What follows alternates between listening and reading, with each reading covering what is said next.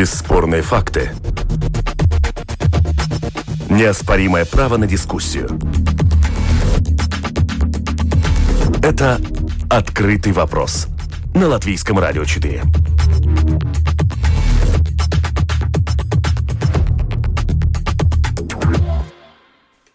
Здравствуйте, уважаемые радиослушатели. Вместе с вами в эфире Латвийского радио 4.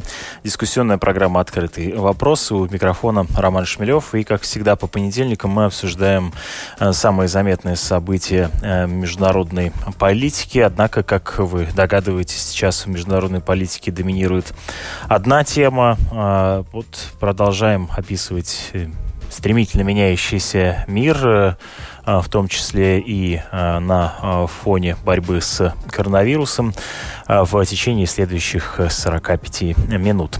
Вместе с нами на прямой связи политолог и доктор исторических наук ОС Скудра. Здравствуйте.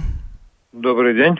И вот э, в э, такой компании мы сейчас э, начнем обсуждать, что происходило в мире за последнее время. Я хотел бы наш с вами разговор начать с того, что происходит в США. США по-прежнему является лидером по количеству заболевших коронавирусом, при том, что сейчас в эти дни наблюдаются массовые протесты против ограничений ограничений а, и а, различных введенных из-за борьбы а, с коронавирусом. Жители различных штатов выходят на улицы, протестуя э, против ограничительных мер и стремясь вернуться на работу, ну и, в общем, вернуться к своей повседневной жизни. Это еще сопровождается тем, что Дональд Трамп представил план отмены карантина в США, за что его многие его противники раскритиковали за поспешность и э, при этом он э, в некотором смысле выразил свою поддержку э, протестующим. «Откроем Америку снова» называется этот план, а сам Трамп назвал э, и протестующих э, э, прекрасными людьми, которые делают правое э, дело. Господин Скудра, э, что сейчас происходит в политическом смысле в Америке? Как вы наблюдаете вот это вот, э, вот это противостояние, как бы вы его интерпретировали именно в политическом, в политической форме? О чем спорят? О э, непосредственно ограничительных мерах, их необходимости, либо тут э, вмешивается идеологическое, политическое противостояние? Э, ну, политическое противостояние сохраняется. Кризис никак не повлиял на расколотость, на сторонников Трампа и на противников Трампа. Они примерно в равновесии находятся, как свидетельствуют опросы. Но чтобы было понятно, почему люди э, выходят на, на протестные эти марши, демонстрации, я э, приведу э, несколько цифр, э, чтобы было понятно, почему это происходит. Э, и это, естественно, на руку политики Трампа. В настоящее время США заявили себя как э, безработных 22 миллиона людей. Э, это примерно 6,7%. Значит, для сравнения скажу, что вот Великая депрессия конца 20-30-х годов 20 века, там тогда было 24,9% безработных. Э, так что пока что далеко от самого худшего в истории США. Э, потом, что касается опросов, 73% опрошенных считают, что э, наихудшие э, месяцы, скажем так, э осторожно, э, у американцев еще впереди, что наихудшие, наихудшие Э, в экономическом, социальном плане они не пережили. Э, и последний аспект, э, чтобы было понятно, примерно 40% американцев трудятся на мелких и средних предприятиях. И, естественно, эти предприятия пострадали в основном и в первую очередь. Поэтому и эти протестные демонстрации. Что касается плана Трампа, трехфазного. Э, он пока не назвал календарь, э, но э, считает, что надо уже, по всей видимости, с этой или с началом, с этой недели или с начала мая начать с каких-то мероприятий, которые позволяют скажем так, собираться людям, но не больше 10 человек. Ну, понятно, ослабить некоторые да, формы ограничения. Да, да, да. Потом последует открытие школ, и потом значит, возвращение людей на работу. И еще последняя цифра, которая важна для того, чтобы понять, как американцы рассуждают, и Трамп рассуждает о коронавирусе и кризисе. Трамп прогнозирует, что умерших в Америке будет примерно 60-65 тысяч. Э, в отличие от того, что он говорил примерно месяц э, тому назад. Тогда он говорил, что если вот будет 100 тысяч умерших от э, коронавируса, тогда мы, значит, хорошо поработали. Эм, вот такова ситуация. При этом коронавирус вмешался в выборы. Это предвыборный год, президентские выборы, намеченные на осень. Пока что, да, они не отменены, не перенесены на другое время. А как э, коронавирус влияет на политическую гонку, на президентские выборы, которые должны состояться в этом году в Америке? Ну, э, что касается Трампа, там все ясно, значит, у него конкурентов не будет, он будет кандидат от, от республиканцев, э, примерно тоже, э, по всей видимости, э, где-то в, в начале мая будет совершенно ясно, что Байден э, уже набрал не, необходимое число голосов для того, чтобы стать э, кандидатом в президенты от э, демократов. Э, э, опросы показывают, что пока что 47% склонны поддерживать Байдена, 45% поддерживают Трампа, а 8% еще не решили, за, за, кого, за кого они э, голосовали осенью. Да. Да, но э, вот, э, кстати, э, хотел с вами обсудить то, что происходит сейчас в демократическом лагере. Там действительно лидирует Байден, но в этой связи возникает вопрос, вот этот существующий сейчас мировой, в общем, экономический кризис, да и политический кризис, почему именно Байден в данном случае все равно лидирует, почему сняли свою кандидатуру все-таки Берни Сандерс, который мог попытаться попробовать попробовать, так сказать, в этой кризисной ситуации все-таки а, возглавить демократическую партию, несмотря на то, что по голосам он а, праймерис проигрывал? Э, ну, э, я думаю, что э, тут, скорее всего, значит, стратегическое решение со стороны Сандерса. Ясно, что он бы не набрал необходимого большинства и так, тогда бы э, э, но вот вы говорите о том, что не набрал, а может быть и не стоит ли вот в кризисные времена, когда, так сказать, все очень быстро меняется и ситуация действительно непредсказуемая, ну, идти, что называется, до конца в попытке в, в определенный момент, когда карта ляжет, что называется, ветер подует в другом направлении, и, возможно, это приведет как раз-таки лодку условного кандидата Берни Сандерса к успеху, нет? Нет, нет, нет. Э, значит, другое дело, что опросы показывают, что вот э, опросы уже проведенные после того, как э, Сандер заявил, что он снимает свою кандидатуру, 47% сторонников Сандерса не собираются поддерживать Байдена.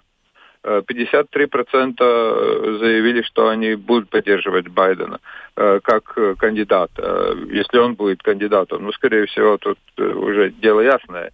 Что касается Сандерса, я думаю, он поступил в интересах демократической партии в целом, э, чтобы не сохранить э, расколотость до лета, когда состоится э, предвыборный конгресс, съезд э, э, демократов. Это с одной стороны. И с другой стороны, он тем самым, оставаясь, как говорится, в гонке, он тем самым бы улучшал позиции Трампа.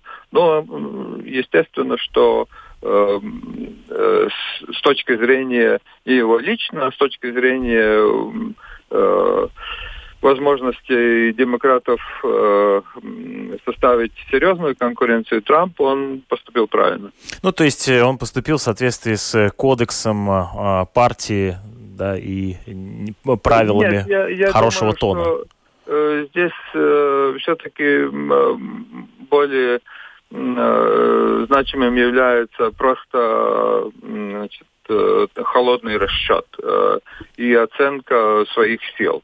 И, и, естественно, если пока что сегодня 47% его сторонников говорят, что они не будут голосовать за Байдена, ну так если бы он остался в гонке до, до, до съезда демократов, э, на котором определяется кандидат, то, естественно, э, может быть, это выросло, эта цифра даже еще больше. Поэтому, э, конечно, тут ну, его личные интересы политические, он остается в Сенате, значит, он решил Э, не ставить выше интересов э, того, что демократы вообще смогут победить. Потому что он лично, конечно, никогда бы в жизни не смог выиграть у Трампа. То есть э, вы имеете в виду, что для Сандерса это не конец политической карьеры? Ну, учитывая его возраст, не так далеко до 80, 80 лет, э, ни, ни о какой какой-то большой политической карьере уже говорить не приходится. Ну, с учетом Есть... того, что, да, понятно, что самый главный пост да, это да, все-таки да, пост президента, да. да. да а да. как вам кажется, есть ли вообще запрос на а, программу а, Сандерса, то есть вот ну, такие довольно радикальные а, социалистические реформы, которые он во многом представляет? Э, запрос, э, скажем так, э, психологический. Его Сандерса поддерживает в основном среднее поколение, я извиняюсь, молодежь, в том числе студенческая, и его поддерживает среднее поколение, ну, люди в основном в возрасте, скажем так, от 25 до, до, до 39 лет. Э, это основная масса поддерживающих Сандерса.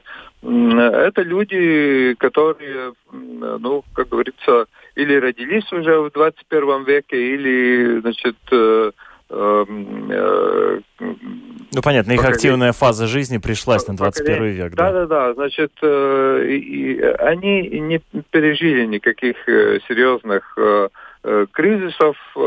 Ну, может быть, за исключением, скажем так, нападений террористов э, и войны в, в Ираке и в Афганистане. Э, и, значит, э, это поколение, значит, ну, по-другому смотрит э, на, на социальные и экономические проблемы американского общества. Э, американская нефть упала э, ниже 15 долларов за баррель. Вот в понедельник э, стало утром да. это известно. Э, это считается один из чуть ли не самый низкий уровень за последние два десятилетия. А, и как это может отразиться в том числе на политике и экономике США и всего мира? Как вам кажется? Э, ну, значит, э, что касается американской нефтедобивающей отрасли, то, значит, э, я могу сослаться на прогноз, э, правда, э, пока что не выглядит, что он э, будет притворяться в жизни, и прогноз Международного валютного фонда, просто для сравнения, в прошлом году средняя цена нефти на мировом рынке 61,39 долларов за баррель. В этом году прогноз Международного валютного фонда 35,61 доллар за баррель. Э, ну, то, что вы сказали, что менее 15, 15 долларов, это на, на рынках э, Северной Америки. Значит, э, что касается Европы, там немножко ниже 30 долларов держится цена. Но вот Международный валютный фонд прогнозирует на будущий год цену, среднюю цену, опять-таки, 37,87 долларов за баррель полагая, что э, экономический кризис будет преодолен в начале будущего года э, который наметился. Ну, трудно сказать, э, будет преодолен, не будет преодолен. Что касается значит, стран ОПЕК, в основном Саудовской Аравии, США, и, и, и также среди крупных добивающих стран надо называть, естественно, кроме США еще и Канаду. У них огромные мощности для хранения нефти, в отличие от России. Поэтому они легче переживут этот кризис. А что касается нефтедобывающих предприятий США, в том числе сланцевой нефти, то пока что прогнозы сводятся к тому, что э, средние предприятия, которые занимаются этим, э, они, скорее всего, в этом году об, обанкротятся. Э, и, но поскольку нефтяная промышленность э, производит примерно 1% от валового продукта США, естественно, это никакого существенного экономического значения иметь не будет. Что касается новой сделки а, ОПЕК++, которая была подписана, согласно ее условиям, добыча нефти в мае-июне должна сократиться на 9,7 миллионов баррелей в день. А, что это фактически э, значит? Вот многие издания пишут о том, что в данном случае Саудовская Аравия а, с новой силой выдавливает Россию с нефтяного рынка. Как вы можете прокомментировать вот э, новую сделку ОПЕК++? Я, я не думаю, что ну, во-первых, э, Трамп э, администрация США э, пытается играть на том, чтобы все-таки Россия, Саудовская Аравия и другие страны, входящие в ОПЕК, значит, добились какого-то соглашения. Но такое соглашение, оно подписано. И все зависит от того, действительно ли в мае и в июне произойдут те сокращения, соглашения, о которых э, недавно достигнуто между странами ОПЕК и, значит, Россия и, и другие нефтедобивающие страны, которые не входят в ОПЕК, так называемый ОПЕК плюс-плюс, потому что Россия из прежнего соглашения ОПЕК плюс вышла. Но вот теперь соглашение новое, э, и, значит, если э, будет э, осуществлено э, это соглашение в мае-июне, э, тогда можно будет говорить о какой-то стабилизации цены на нефть. И под ну, некоторым, скажем так, давлением американцев Саудовская Аравия идет на контакты с Россией. Появились такие известия о том, что идут консультации о, о, том, чтобы, э, возможно, Саудовская Аравия и, и Россия, Саудовская Аравия в первую очередь как э, одна из ведущих или, или ведущая страна в ОПЕК, что, она, э, что они могут пойти на дальнейшее сокращение. То есть э, пока не ясно, речь идет о дополнительных сокращениях в мае-июне или, скорее всего, о каких-то дополнительных сокращениях уже, э, скажем, э, там август, сентябрь или еще более длительный срок.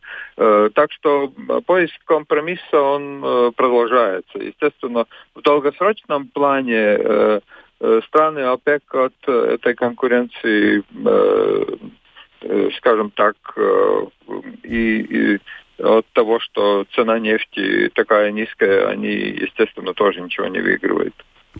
Напоминаю нашим слушателям о том, что в эфире Латвийского радио 4 звучит программа «Открытые вопросы». Вместе с политологом Орисом Скудро мы а, анализируем самые заметные международные события последнего времени. Пожалуйста, пишите нам на сайт lr4.lv. Есть кнопка «Написать в студию». А, ваши комментарии, вопросы нашему э, собеседнику, эксперту. А сегодня, а, пожалуйста, задайте.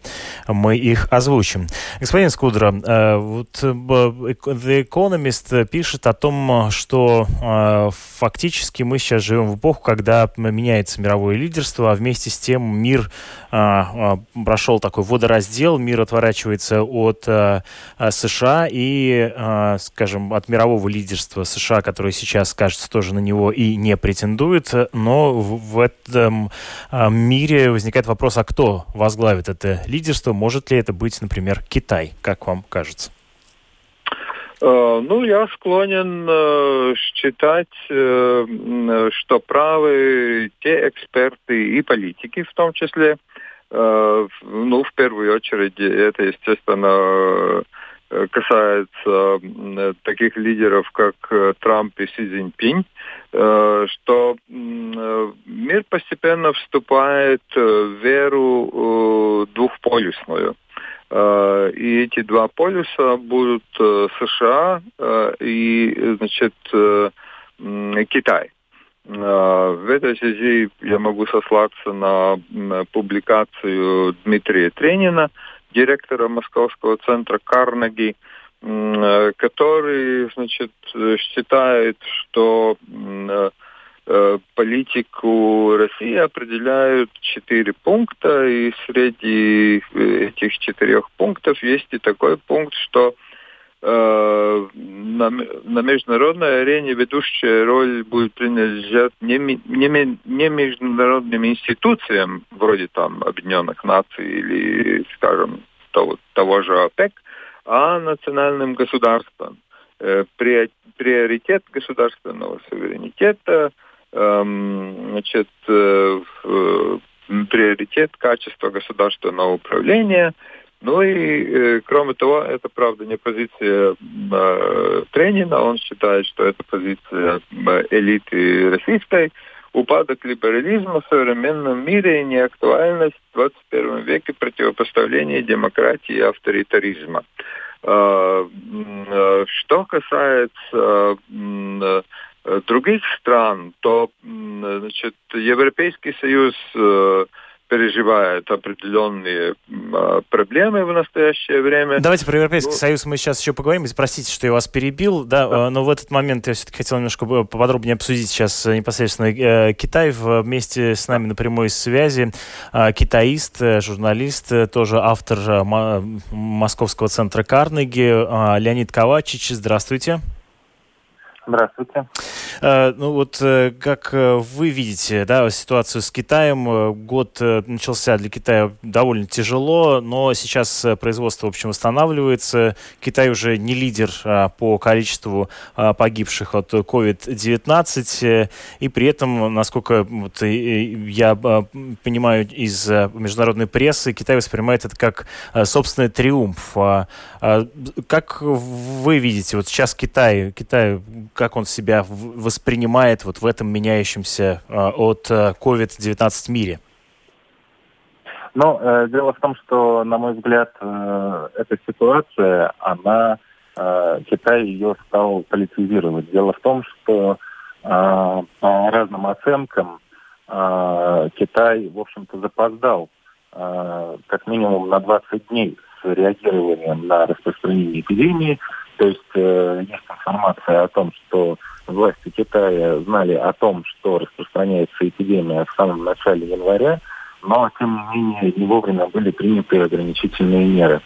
А, и в этой связи, чтобы переключить фокус внимания собственной ответственности за распространение коронавируса, Китай, напротив, пытается продвигать такой нарратив, что он, а, скажем так, первый столкнулся с этой опасной эпидемией и успешно э, борется с распространением вируса, поэтому он, э, скажем так, из виновника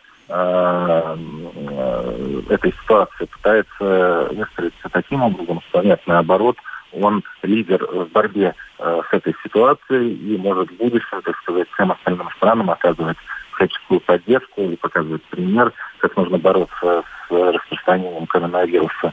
И э, переключает также внимание на экономический контекст.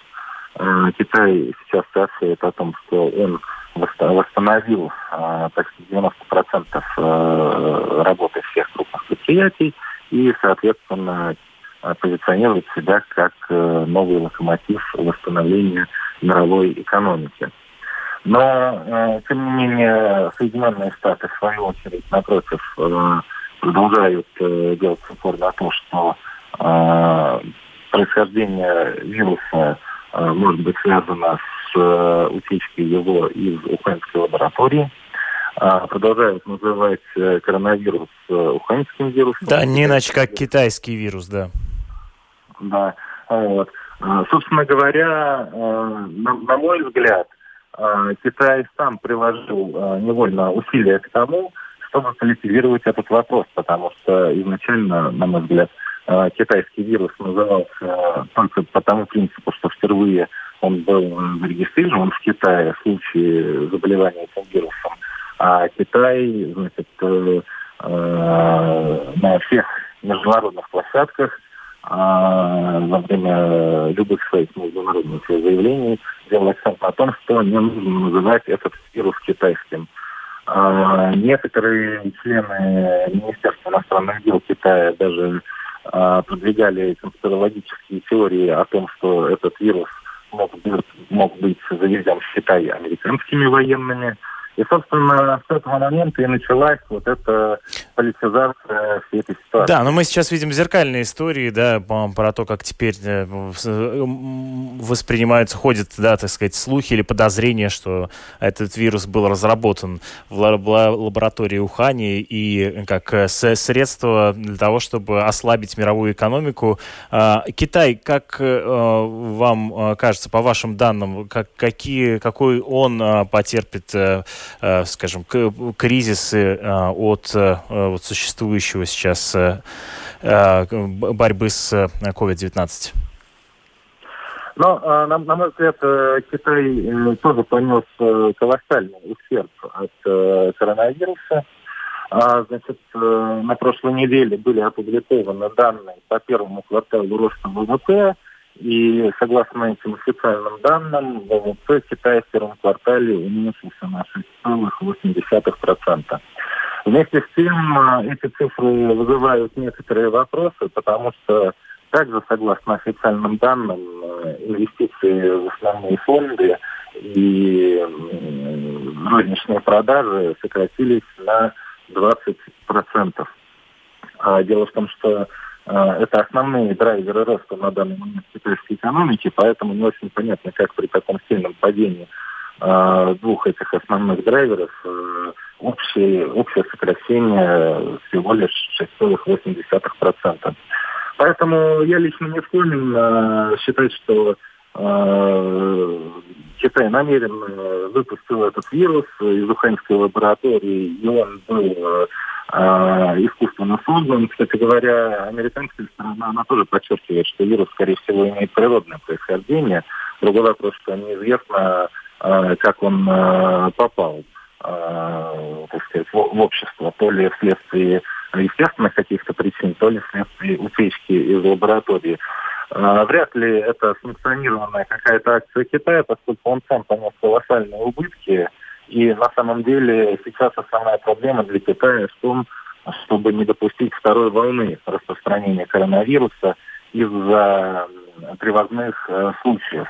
Э, кстати сказать, здесь тоже любопытно, как Китай описывает привозные случаи. Вот, допустим, в ситуации с Россией, да, Китай заявляет, что очень большое количество завоза коронавируса из России – но при этом э, не указывается почему-то, что это китайские граждане, возвращающиеся из России на родину. Вот такие вот детали э, позволяют э, говорить о том, что Китай по-прежнему пытается э, политизировать этот э, вопрос. И вот э, весь год Китай будет, наверное, проводить э, в таком режиме повышенной готовности, чтобы не допустить распространения второй волны. А, опять же, многие говорят о том, что Китай сейчас доказал и продемонстрировал всему миру, что жесткая дисциплина и ограничение свобод являются э, эффективными. Вот э, как вам кажется, такой урок мы усвоим э, в 2020 году, что свободами можно поплатиться ради безопасности или как? А, к сожалению, на мой взгляд, это именно тот э, прецедент, который нам принес 2020 год, а именно новая нормальность в плане ограничения гражданских свобод и в плане технологического и административного контроля над населением. К сожалению, да, э, Китай э, всячески утверждает, что жесткие карантинные меры – купе с э, технологическими инструментами, такими как распознавание лиц, такими как отслеживание мобильных телефонов, отслеживание перемещений, и в купе с, э, со старыми проверенными методами человеческого контроля, э, кон, э, назначения дружинников, ответственных за свой жилой, например, квартал, который поименно записывают всех приходящих и уходящих, что все эти меры позволили Китаю держать распространения коронавирусной инфекции. Тем не менее, мы видим, что кроме Китая, другие страны, в том числе традиционные демократии, также вводят довольно жесткие методы цифрового контроля. Мы можем посмотреть на опыт Израиля, мы можем посмотреть на опыт э, Южной Кореи, на опыт Тайваня. И мы тоже видим, что там э, активно вводились меры цифрового контроля. В Соединенных Штатах Америки, в Великобритании на данный момент активно разрабатываются э, средства отслеживания перемещений лиц. При этом никакой значимой общественной дискуссии о том, насколько вообще легитимны эти меры, к сожалению, пока не просматривается. А что самое главное, просматриваются перспективы, когда эти меры будут отменены и будут ли они отменены вообще после того, как эпидемия коронавируса закончится. На данный момент мы видим, что в Китае удается свести к минимуму число новых э, заболевших коронавирусной инфекцией. Тем не менее, все методы контроля, которые были введены во время распространения эпидемии, по-прежнему еще остаются в силе, и о смерти их никто не говорит.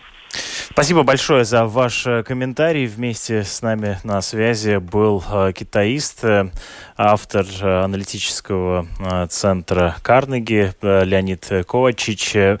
Вместе с нами Оэрс Скудра. Хотел бы тот же вопрос вам задать. Вот этот тезис о том, что жесткая дисциплина и ограничение свобод являются в данном случае эффективными, необходимыми, ну и как бы в этом э, нет ничего а, э, опасного, дурного. Это, а, скажем, необходимые а, меры, которые нужно принимать. Вот как вам кажется, это тот урок, который мы усвоим в 2020 году? Или, или нет? Или как-то это будет по-другому воспринято обществом? Э, я думаю, что, значит, э, по крайней мере, что касается стран э, Европейского Союза, то ни о какой системе там слежения, наблюдения на уровне государственной политики не будет, и она не будет применяться. Значит, другое дело, скажем, какие-то э, определенные операции, которые могут проводиться, но на основе законодательства с учетом конституционных свобод и так далее. Э, я склонен считать, что правы те эксперты в области дигитализации или цифровизации, которые пишут о том, что э, что касается авторитарных режимов, то они склонны к так называемому так называемому цифровому авторитаризму, э, когда э, за гражданами устанавливается система слежения, которая мотивируется, там, скажем, эпидемиями, болезнями и так далее, но которая в, в то же время может исп быть использована э, с целью политической слежки. Э, ну, на, что касается Китая, то вот аресты проведенные или задержания проведенные, правда, там говорится о том, что они на время задержаны. Задержание в Гонконге свидетельствует о том, что вот Китай как раз э, настроен действовать в этом направлении. А, что касается Америки, там э, эта э, система тоже не может быть введена, э, хотя бы потому, что есть штаты, которые управляются демократами, есть штаты, которые управляются республиканцами, и, и президент не вправе там нарушать конституционные значит, соответствующие установки и, и права граждан в том числе. Э, в заключении нашего разговора я хотел бы поговорить с вами о Европейском Союзе. Сегодня BBC э, со ссылкой на Международный валютный фонд э, заявили о том, что мировая экономика в этом году погрузится в рецессию, сократившись на 3%, и более других пострадает именно Европейский Союз. И вот, кстати, в этой связи сегодня тоже появилась новость о том, что правительство Испании предложит Европейскому Союзу создать фонд в размере полутора триллиона евро для помощи в восстановлении а, в странах, которые пострадали от кризиса коронавируса.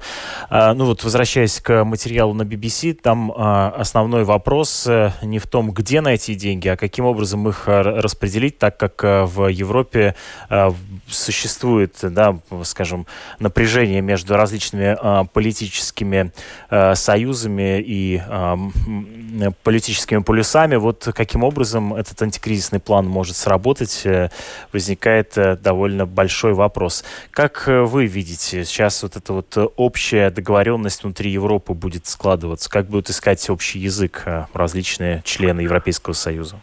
Ну, как говорится, в народе процесс э, пошел.